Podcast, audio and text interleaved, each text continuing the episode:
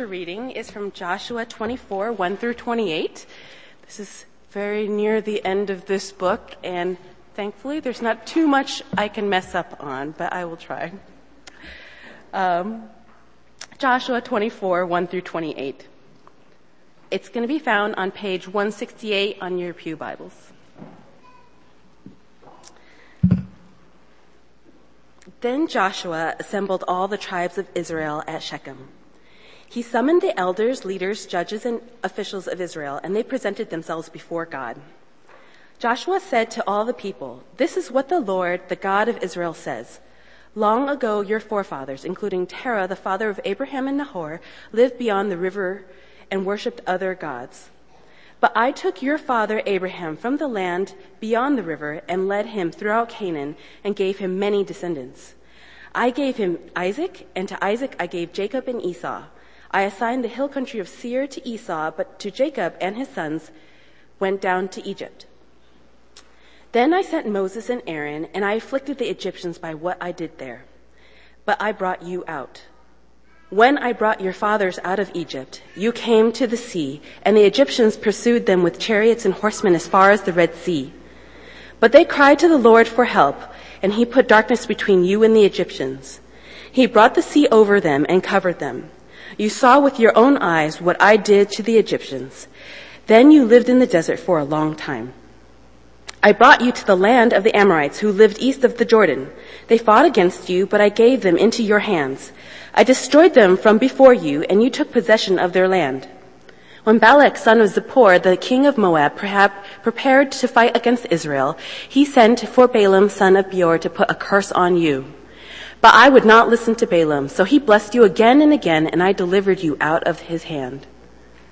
Then you crossed the Jordan and came to Jericho.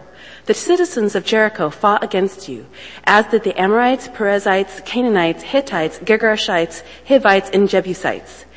But I gave them into your hands. I sent the hornet ahead of you, which drove them out before you, and also two Amorite kings. You did not do it with your own sword and bow, bow, but I gave you a land on which you did not toil and cities you did not build and you live in them and eat from the vineyards and olive groves that you did not plant. Now fear the Lord and serve him with all faithfulness. Throw away the gods your forefathers worshipped beyond the river and in Egypt, and serve the Lord. But if serving the Lord seems undesirable to you, then choose for yourself this day whom you will serve, whether the gods of your forefathers served beyond the river or the gods of the Amorites in whose land you are living. But as for me and my household, we will serve the Lord. Then the people answered, Far be it from us to forsake the Lord to serve other gods.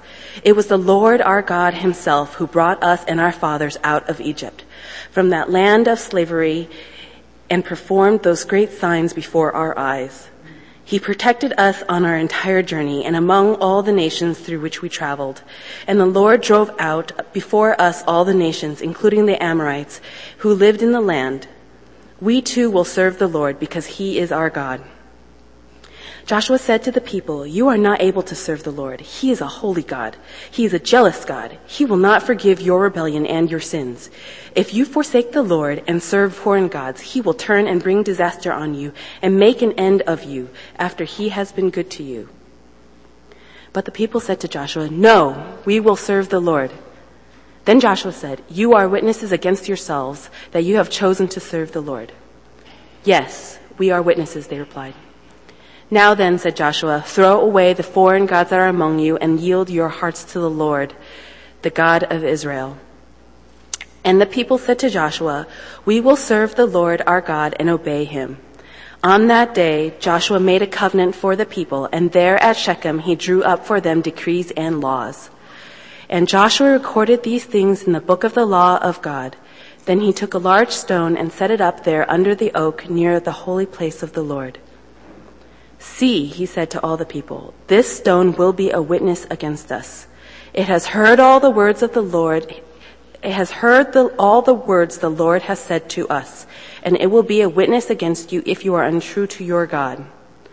Then Joshua sent the people away, each to his own inheritance. May God bless the reading of his word.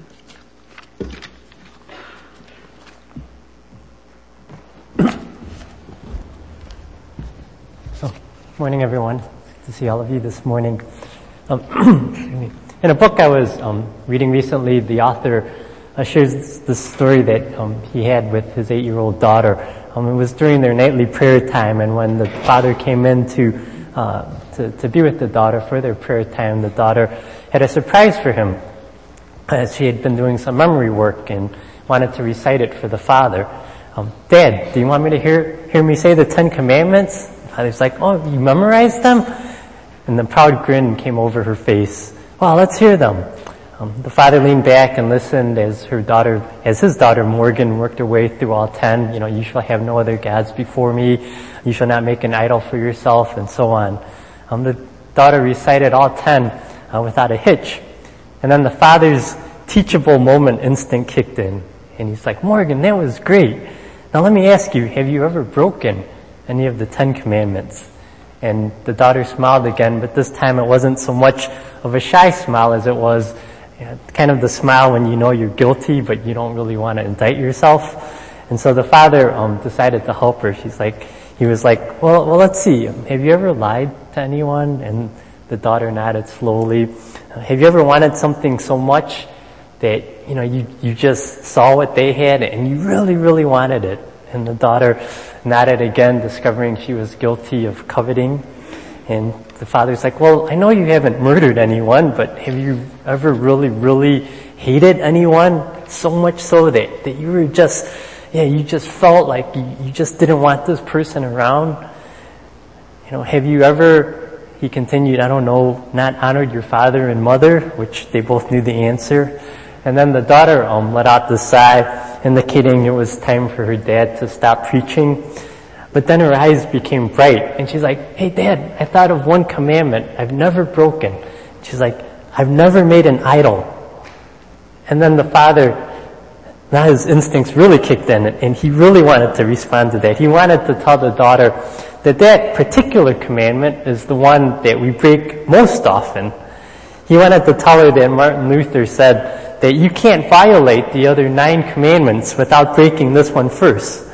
But he knew better. He knew that this was best to save for another day. So they just kind of prayed and they thanked God that, um, you know, that Jesus saved them and that she was able to recite the Ten Commandments. Uh, but as they finished their prayer time and he left the room and he started walking down the stairs, he wrote that he, he, he, he thought to himself, you know, what if other people kind of had the same conception of this particular commandment of idolatry as the daughter did? You know, what if, you know, they feel like they haven't broken it because we've never kneeled before, before idols or carved images? Um, and the author writes, well, what if it's not though about statues? What if it's, what if our gods nowadays take identities that are so ordinary that we don't recognize them as gods at all? What if we do our kneeling and bowing with our imaginations, our checkbooks, our search engines, our calendars? And as we get into our passage this morning, this is what Joshua we're going to see addresses. You know, as um, Emily said, we finally reached the last chapter of Joshua, and for those of you who've been with us for this whole series, I don't know if you're happy because our series on Joshua is near ending and you're ready to move on to something else, or you're disappointed because we're coming to the end of Joshua. But we reached the final chapter, uh, whatever your feeling may be. Now, last week, Jeff preached on chapter 23, and in that chapter, as well as this chapter, Joshua is gathering the people to convey some very important information to them. Uh, Joshua senses that his time on earth is going to be coming to an end soon, and, and as we saw last week in verse 3 of chapter 23, Joshua tells the Israelite, Israelites, I am old and well advanced in years. So, I mean, he knows he's not going to be leading the people much longer. And to make things even worse, his absence is actually going to create this leadership void. Whereas if you remember when Moses was leading the people, when his time came to an end, Joshua came about, and he was appointed to be the one to take over the reins of leadership after Moses. But now with Joshua leaving, there's actually no human that is set to take his place. So Joshua realizes these two things. He realizes first that his time is coming to an end, And he realizes that there's going to be this leadership vacuum because there's nobody else to take his place. And so because of this, he feels this urgency to speak to the Israelites so that, you know, he wants to make sure that they're on right footing with God and will stay that way even when the Lord takes them home. And so in this final recorded speech of Joshua, we're going to see, and you can see in your outline, that he gives his people a reminder, a resolution, and a recognition. A reminder, a resolution, and a recognition. And so we'll first start off with the reminder. Joshua first reminds the Israelites of God's faithfulness to them. Uh, beginning with verse 2, and going all the way to verse 13, you can see this. Joshua is giving a brief recount of his history with them, going all the way back from the time even before Abraham, whom God met as a single individual in Mesopotamia, up to this current place and time that they're at, where they're now, you know, it's just a huge gathering, multitudes of people who have been allotted and are now settling into the promised land. And the thing to note in all these verses is how God takes the initiative and under no, no, obligation whatsoever, He did all these things for the Israelite people. And if you haven't done so already, you can open your Bibles to Joshua 24 and you can follow along with me and we can go through this very quickly. You can see, beginning verse 2, it says, Long ago your forefathers, including Terah, the father of Abraham and Nahor, lived beyond the rivers and worshipped other gods. But, verse 3, I, who is the Lord, took your father Abraham from beyond the river, led him throughout Canaan, and gave him many descendants. I gave him Isaac, and to Isaac I gave Jacob and Esau. I assigned the whole country of Seir to Esau. Verse 5, I sent Moses and Aaron, Aaron and afflicted the Egyptians by what I did there, and I brought you out. Verse 7, the Lord put darkness between you and the Egyptians. He brought the sea over them and covered them. You saw with your own eyes what I did to the Egyptians. Verse 8, I brought you to the land of the Amorites. And later on, I gave them into your hands. I destroyed them before you. Verse 9, Balak son of Zippor, king of Moab, sent for Balaam to put a curse on you. But verse 10, I would not listen to Balaam, so he blessed you, and I delivered you out of his hand. Verse 10, 11, then you crossed the Jordan and came to Jericho. The citizens of Jericho fought against you as did the Amorites, Perizzites, and so on. But I gave them into your hands. I sent the hornet, which is a term, if you're wondering what that means, it's probably a term symbolizing the wrath or terror of God. I sent this hornet ahead of you, which drove them out before you.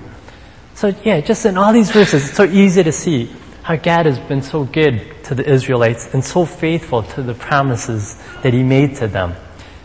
You know, as a fitting summation, He tells them at the end of verse 12 and in verse 13, you did not do it with your own sword and bow. I gave you a land which you did not toil, and cities you did not build, and you live in them and eat from the vineyards and olive groves that you did not plant. I mean, all of the things that Joshua just said was, was history that was very familiar to the crowd.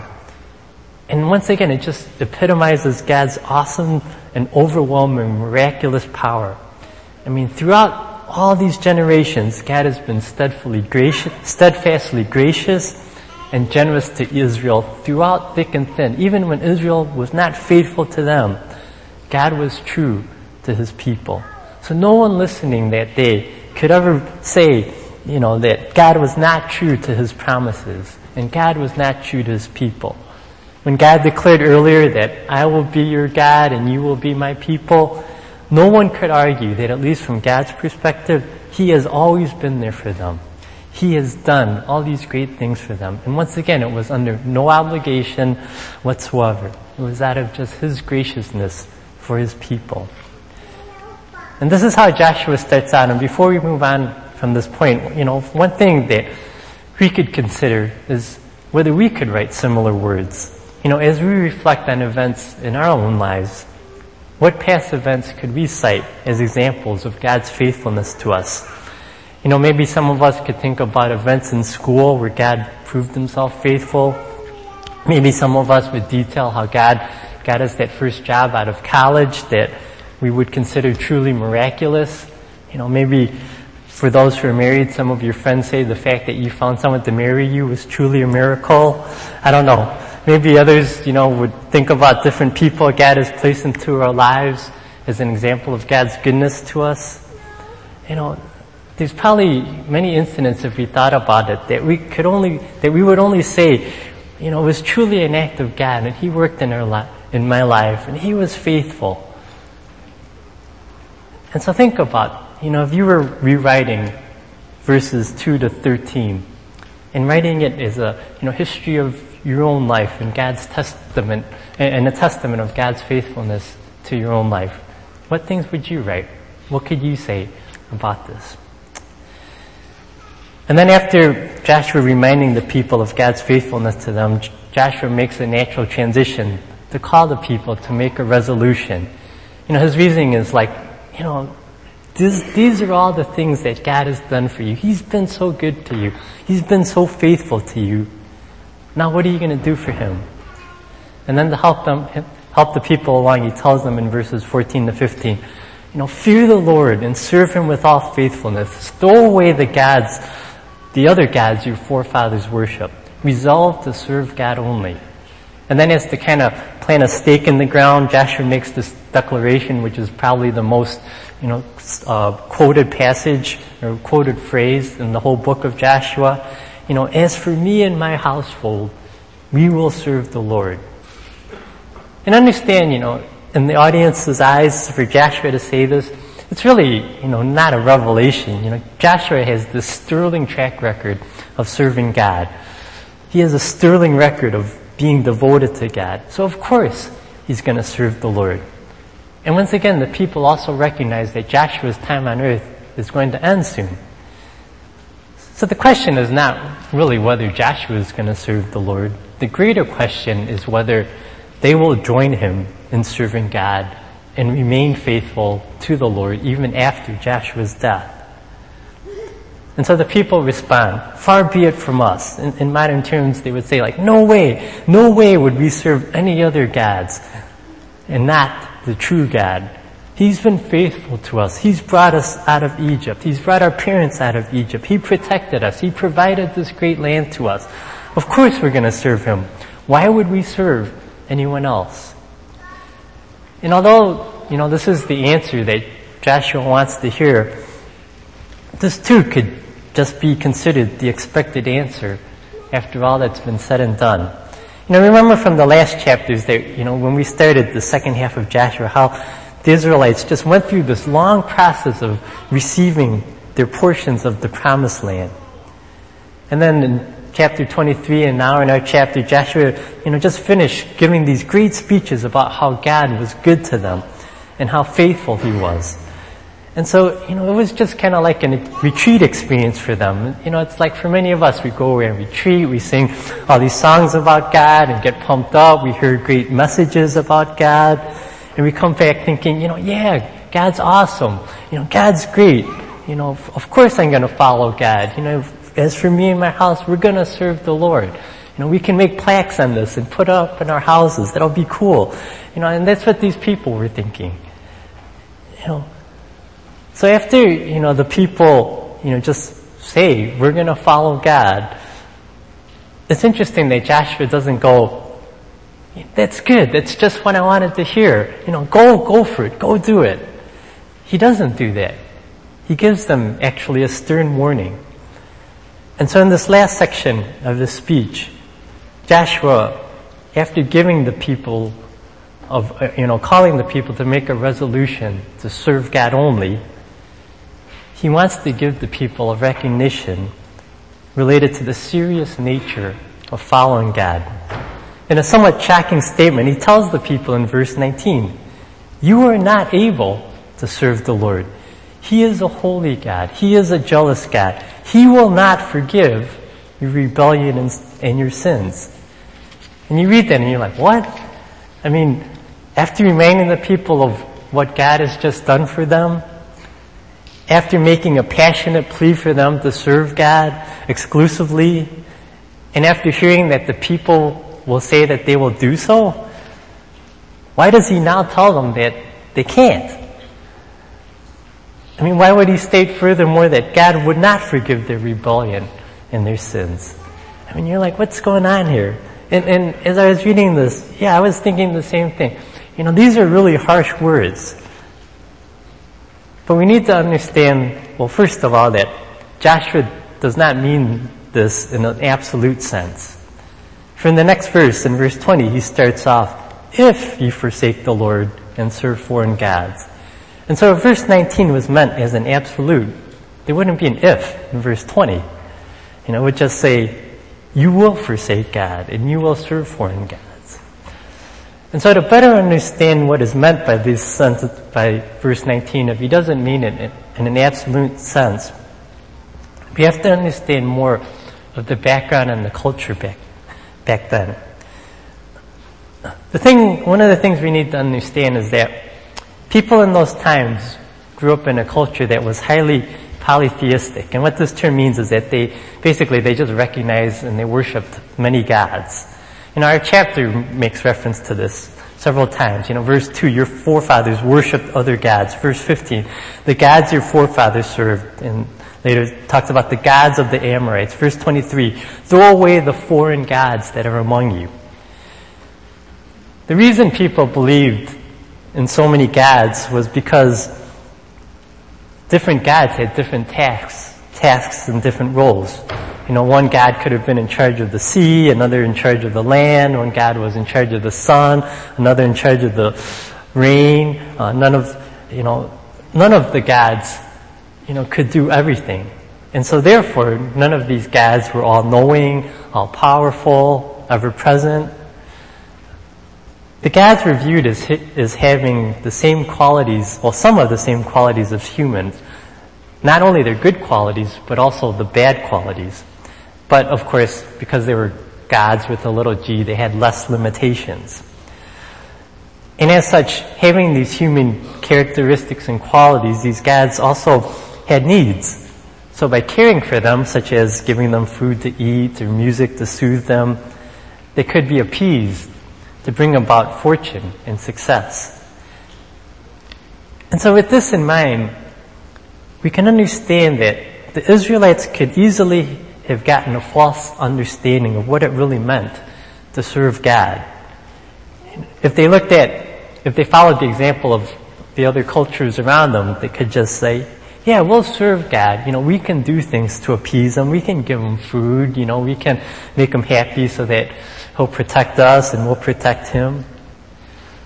But what Joshua is doing in verse 19 is admonishing the people and calling them to recognize that serving this God, serving, you know, Jehovah God, the Lord, you know, He is not like serving the foreign gods. And to show why, he highlights two of God's unique characteristics. You know, he first states in verse 19 that God is holy, meaning that he is set apart, and there is no other God, no one or nothing else like him. You know, Hannah states in 1 Samuel 2, verse 2, there is no one holy like the Lord. There is no one besides you. And our sin creates a problem because it conflicts with His holiness. So we can only come to terms or we can only get, come to God on His terms, not on ours. The people in the Old Testament learned this many times, such as in Exodus 19 when God told Moses to not let the people come up to the mountain when he was appearing before them and they couldn't even touch the foot of the mountain or they would die.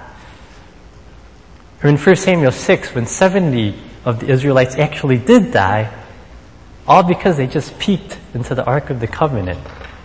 And after this incident happened, the people cried out, who can stand in the presence of the Lord, this holy God? And of course the answer is, no one can do it, because he is holy. And then Joshua in verse 19 not only reminds the people that God is holy, but he also says that he is jealous. He will not share his demand for worship and loyalty with any other. He fiercely upholds this honor and will lash out against those who oppose him. So Joshua is telling them, you know, if you think you can serve this God as well as other gods, you're mistaken. You know. So Joshua is urging the people in verse 19 to 20 to take, to, to not take this commitment to follow God lightly. He isn't like the other gods with a little g that they have known. You can't non- nonchalantly follow him. You can't just think you can do such and such to appease him and everything will be okay. You know, as, as C.S. Lewis wrote, you know, about Aslan and the lion, the witch, and the wardrobe, wardrobe, you know, God is good. He's the king, I tell you, but he isn't safe. He's not someone that we can just take lightly. And so Joshua's warning to the Israelites causes us to consider our own commitment to following and serving God. You know, do we recognize the serious nature of it? How does our understanding of God's holiness and jealousy factor into our relationship with God? You know, though we may not, as the author in the book at the beginning said, bow down to statues of, bow down to statues or kneel, kneel to, kneel down to carved images, we can still have many gods or idols today. You know, if we yield excessive authority for something to direct our lives, they may be a God. If something plays a more significant role in our lives than God, that might be a good sign that this thing has become a God in our life. And I'm sure if we wanted to, if we took the time, you know, we could sit around and we could just call out dozens of things that people could replace uh, uh, the true God for to be God. Um, but for now, just let me highlight three very quickly. I think the first one that's most common is a God of materialism. And this God says that happiness and satisfaction comes through financial success, possession of material goods, and pleasure. Know, Chris Hedges wrote in his book, Losing Moses on the Freeway, he says this, he says, we have household gods no longer made of clay, but all promising to fulfill us. Our computer, our TV, our job, our wealth, our social status, along with brands we wear and cars we drive, promises contentment and inform our identity. These household gods seem to offer well-being, health, and success, but all these gods create cults. And this is not to say that there's there's anything wrong with owning these things. I mean, I have a computer, I have a TV, I have a good car. The problem is, though, when we believe that these things can satisfy our desires in a way that only God can, or when we use these things to give us, quote unquote, a happiness fix, which reduces our dependence on God. You know, there's nothing wrong with doing things like going out to eat with friends and celebrating. I mean, scripture is full of people feasting and celebrating. But if we get to a point where we think something like, well, I can just get a good, go out to a good restaurant and have a good meal to satisfy me. I don't need God for this. Then God becomes less than God because we've partially replaced them with something else. Or if we like make sure we rush home from work one night because we gotta watch this TV show, do we have the same enthusiasm to rush home other nights to spend time with God? If not, maybe this show is becoming a God to us. You know, how do we know when we cross the line? In another book, The Agony of Influence, the author William Wells writes this. He says, the Bible does not condemn the desire for worldly goods, but it does condemn perversions of that desire. Specifically, the Bible condemns desires that eclipses our love for God, our love for those around us, and our love for the weak and poor. There are therefore limits on the pursuit of wealth. To, trans- to transgress those limits is to be guilty of greed, covetousness, and oppression. And then related to the God of materialism is a second God, which is the God of convenience. Our society places a high value on convenience, and I, I for one, know that I really buy into this God. In fact, when, when I first moved to Boston, I, so some of you know I have like a long list of things I don't like about Boston, and one of them is that I call Boston a city of inconvenience. Before when we were living in Houston, Houston to me was a much more convenient place to live.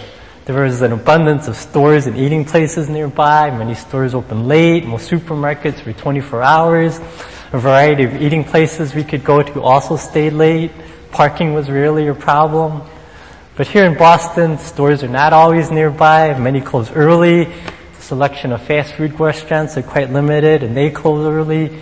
Parking is often a problem.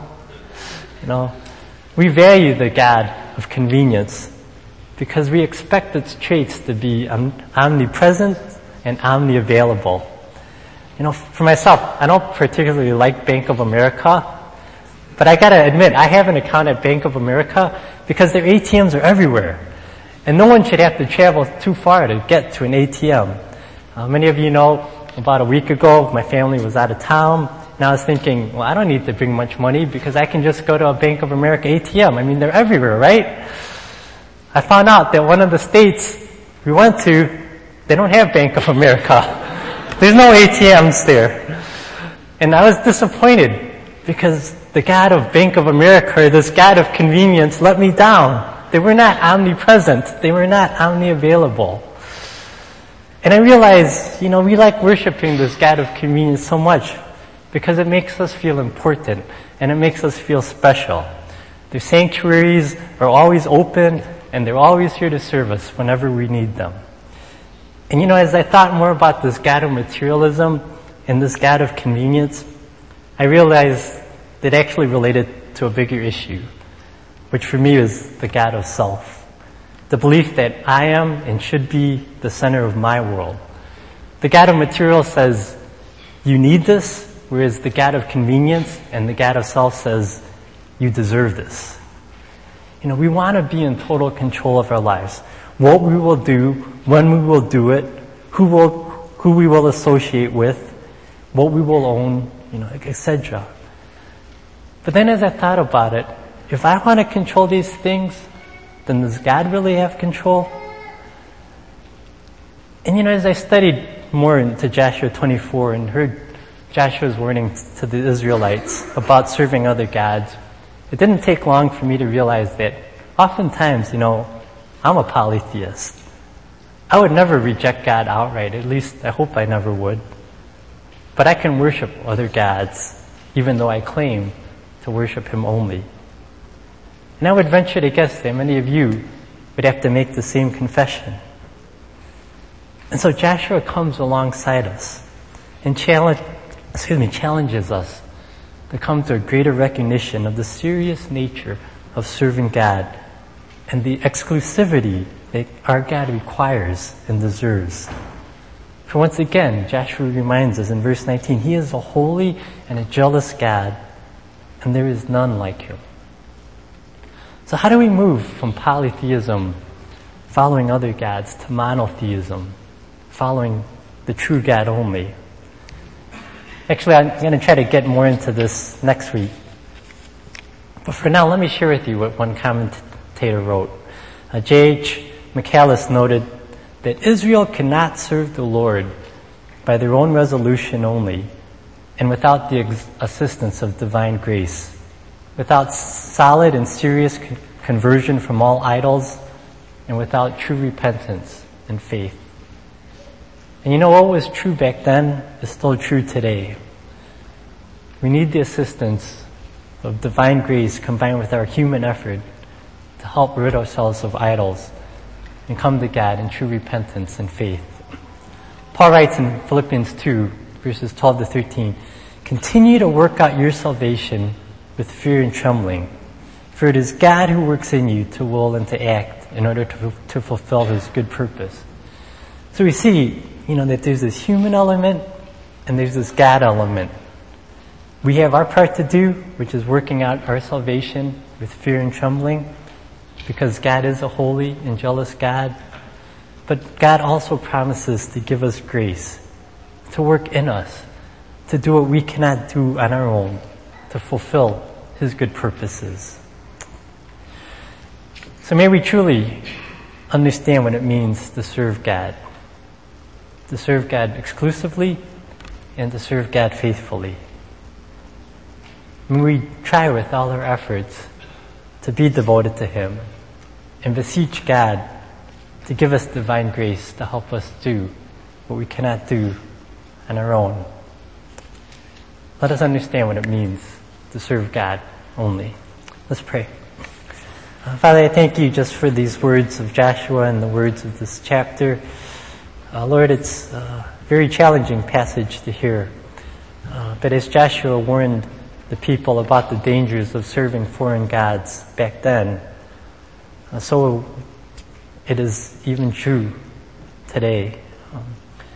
Lord, we don't necessarily bow down to gods of, made of gold or, or carved images, but Lord, there's so many other things we can bow down to, be it materialism or convenience or, you know, just dozens of other things we could name.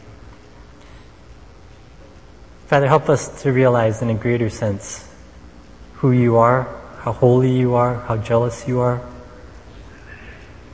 And may, may we um, beseech your grace to help us so that we can follow you only and serve you exclusively.